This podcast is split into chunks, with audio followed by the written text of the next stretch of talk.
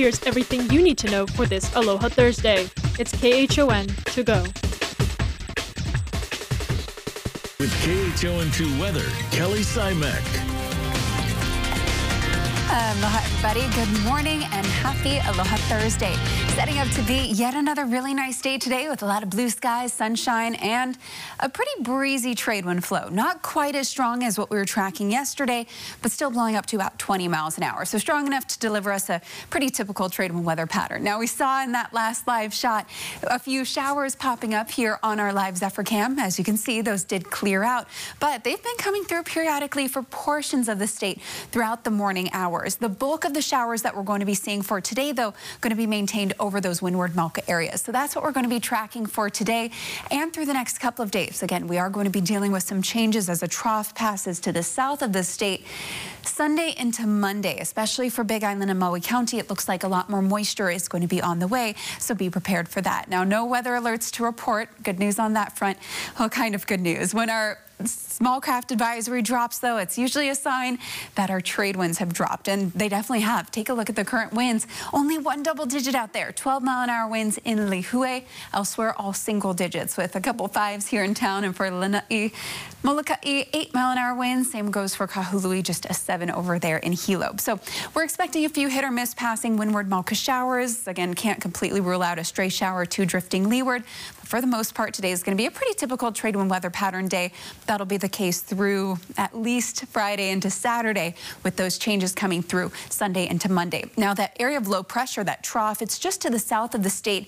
And even the Central Pacific Hurricane Center started monitoring it as a potential tropical cyclone. It's looking like a very low chance that that would form, though. There's only about a 10% chance that that would strengthen to a tropical cyclone in the next five days. So not likely, but just so you know, the Central Pacific Hurricane Center is starting to eye it as well. Looks like it'll push further to the north, swoop near Big Island and Maui County, leading to an uptick in rainfall.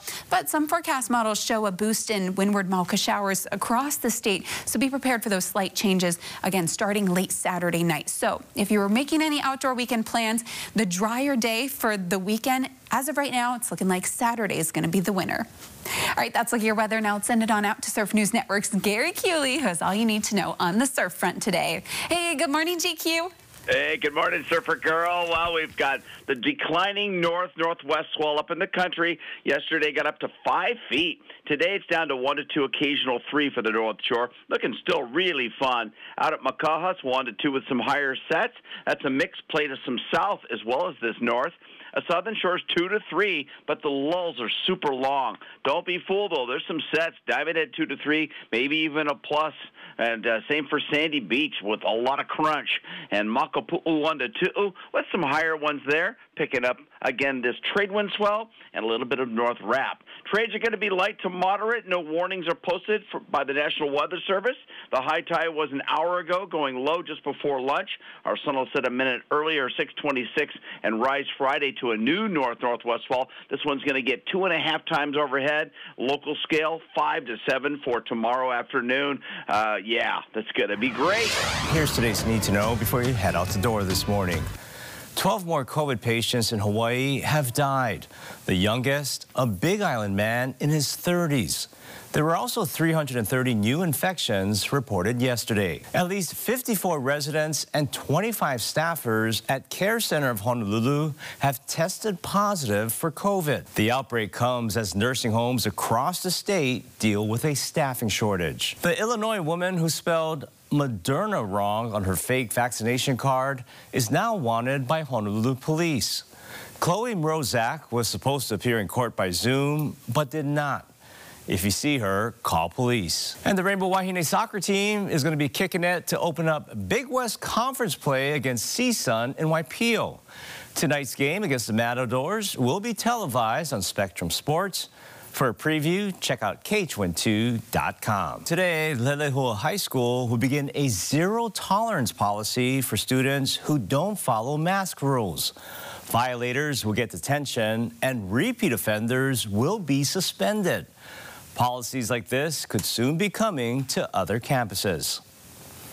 The Food and Drug Administration has now signed off on booster doses of Pfizer's COVID vaccine to seniors and others at high risk. The Centers for Disease Control and Prevention must now weigh in on who should be eligible.